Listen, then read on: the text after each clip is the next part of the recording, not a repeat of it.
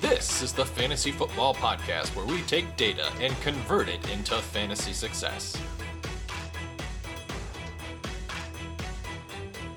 No bias, no hot takes, only victory.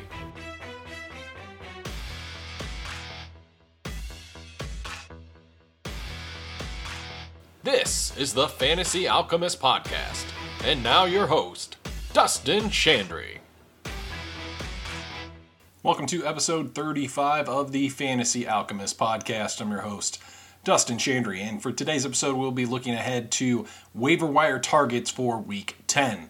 Now, before we get started, I want to remind you, you can follow and interact with the show. We are on Twitter at FFAlchemistPod. Now verify it again. It is at FFAlchemistPod. You can also email the show directly with any questions and comments at fantasyalchemistpodcast@gmail.com. Now let's start this episode off with the quarterback position, and there's one player in particular who has limited availability that you need to be checking, and that is Houston Texans quarterback C.J. Stroud. Now, C.J. Stroud is the youngest player ever, 22 years and 33 days, since at least 1950, who had a passing game of 450 pass yards, 5 touchdowns in the same game. The previous youngest player was Patrick Mahomes at 23 years and 63 days. Now, C.J. Stroud, he also set the single-game rookie record for passing yards, 470, in Week 9 against the Buccaneers. Now, through 8 games this season, C.J. Stroud has 35 completions of 20-plus yards. That's second most in the NFL. He has 3 completions of 50-plus yards. That is tied for the most in the NFL. He has 283 pass yards per game, third most. He has 14 passing touchdowns, tied for seventh most. And he has 109 passes that went for a first down. That is sixth most in the NFL. He is truly having an historic rookie season. Now, I said make sure to check that he's not available in your league because right now, according to ESPN, he is only owned in 77% of ESPN leagues, leaving him available in almost 1 out of every 4 leagues. So I would double check that C.J. Stroud is not available. Now, one quarterback who is widely available and one I have been advocating for multiple weeks now that I said you should be stashing on your IR is Cardinals quarterback Kyler Murray. Now, as of this recording, there was breaking news that the Cardinals announced that they expect Kyler Murray to be starting for them in Week 10. Now, prior to last year's season-ending knee injury, Murray was over 20 fantasy points in 5 out of 10 games, and he has a career 20-point fantasy scorer per game.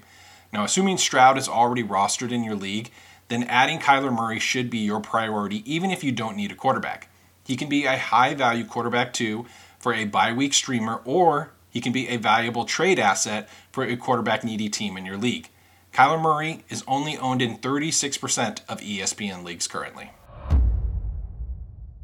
As for the running back position, it is really difficult to find starting running backs available on the waiver wire. However, there is one in particular right now who is available in just about half of ESPN leagues, currently owned in only 53%. That is Carolina Panthers running back Chuba Hubbard. Now, last week, Chuba Hubbard clearly had the running back one role over Miles Sanders, and that continued again on Sunday. Now, Hubbard had 65% snap participation compared to Miles Sanders, who was only at 25%. Hubbard had 70% of the carries compared to 26% for Sanders, and Hubbard had 60% route participation compared to 23% for Miles Sanders. Chuba Hubbard is a back-end RB1 across the league and should be considered as a possible flex option in your lineup. Now, another player I like as a potential stash is Bears running back Khalil Herbert. Now, Herbert is still owned in 58% of leagues, but the Bears designated Khalil Herbert to return this week. That opens up his 21-day window. However, the Bears do play on Thursday night this week, therefore I would expect Herbert to return next week in Week 11. However, if you do have an open IR spot, he should be a priority stash for you. Keep in mind, Herbert had a 22-point game in Week 4, and he was pacing for another strong game in Week 5 before suffering the high ankle sprain. He's seen a very consistent target volume, averaging 4 targets a game. Now next, let's talk about Ravens rookie running back Keaton Mitchell. Mitchell only owned in 1% of ESPN leagues, but he had a breakout game last week. He had only 9 carries, but 138 yards rushing, 1 touchdown. He had a reception for -4 receiving yards, but he had 10 total opportunities in this game. By comparison, Justice Hill had 14, and Gus Edwards only had 5, albeit Edwards opportunities were far more valuable being inside the 10-yard line. Now, I am being very cautious here. Mitchell is going to be touted as a high-priority waiver claim this week, but he only played 14 of 76 snaps. That's an 18% snap participation rate. Now, best-case scenario, I think, is he supplants Justice Hill and is in a timeshare with Gus Edwards.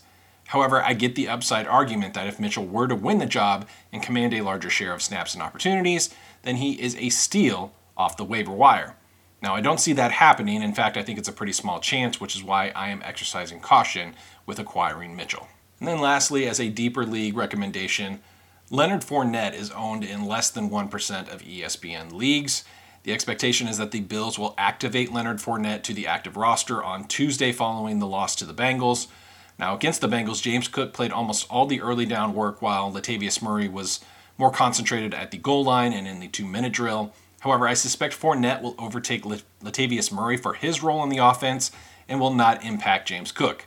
However, I think this will make Fournette a player who should be stashed on benches in the event James Cook were to get hurt, or even possibly Fournette overtakes him too. As for the wide receiver position, I only have 2 recommendations this week. And just like we talked about with C.J. Stroud with the Texans, you need to check and make sure that teammate Tank Dell is not available in your league. Right now, he is only rostered in 56% of ESPN leagues. Now, coming back from the injury, Tank Dell last Sunday, he had 6 receptions, 114 yards, 2 touchdowns on 11 targets and 2 carries, so 13 total opportunities. He had 29.6 fantasy points on Sunday. That is his third 20-point game of the year. All 3 of those games, he got at least 7 targets. Now, the rest of the games this year, he was between 3 to 4 targets and was below 8 fantasy points in all those games. Now, he's very much like Gabe Davis in that regard from a fantasy standpoint, where Dell has a wide range of outcomes on any given Sunday. But he is better than Davis in that his floor and his ceiling are both higher. The other option at wide receiver is going to be Patriots round 6 rookie Demario Pop Douglas. Now, in the wake of Kendrick Bourne's ACL tear, the Patriots showed that they view Pop Douglas as more than just a slot player. Now, yesterday, on Sunday, Pop Douglas played 53 of 64 snaps, and more importantly, he played 34 of those snaps out wide and only 19 in the slot. Now, previously, his slot percentage was 82% of snaps, and 38 routes on 46 dropbacks in that game. He had 7 targets for a 16% target share. He caught 5 balls for 55 yards. Now, having the best player on the Patriots offense is not ideal. But in Pop Douglas' scenario, we're talking about a rookie who has seen both his participation and performance accelerating here at the middle of the season, and I think he is a worthy stash going into Week 10. And then lastly, at the tight end position, there were a number of options this week, which is good news, especially if you're looking for a replacement for, say, somebody like Dallas Goedert, who's probably looking at a 4-week IR stint. But first, let's talk about Jake Ferguson, a guy I've been touting all year. He is now up to 59% owned in ESPN leagues. He had another really good game last week, but most importantly, his route participation has grown every single week. Starting from week 2 on, he has gone from 46% to 62 to 67 to 73 to 84 to 85 and up to 89%. In week 9, he is right now tight end 9 in points per game at 10.4, and he continues to trend upward every week. Another player to keep in mind is Cardinals tight end Trey McBride, currently owned in 44% of leagues.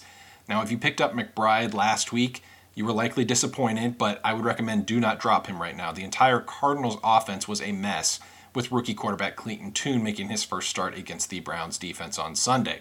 His utilization was still strong, indicating that an upgrade with Kyler Murray returning will greatly help the fantasy prospect of McBride, among other players on the Cardinals offense.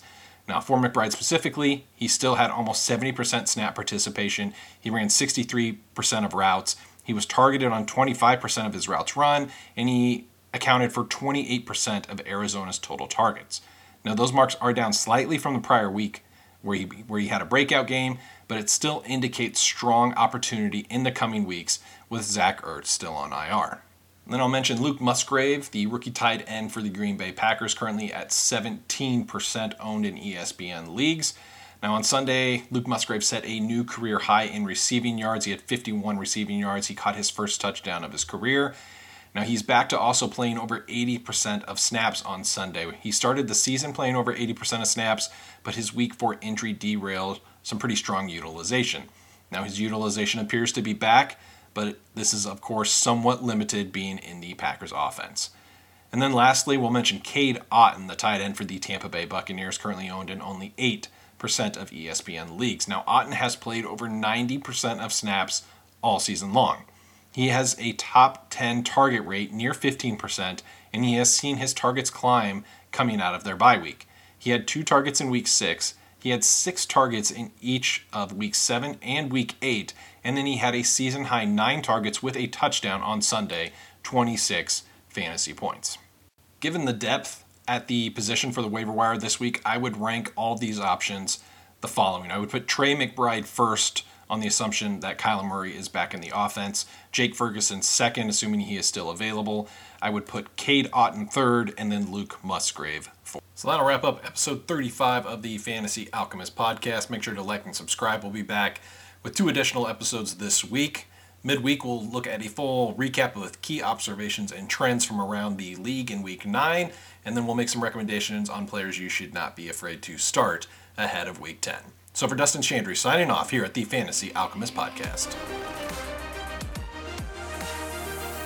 Thank you for listening to the Fantasy Alchemist Podcast. You can follow the pod on Twitter at FFAlchemistPod or email us at fantasyalchemistpodcast@gmail.com.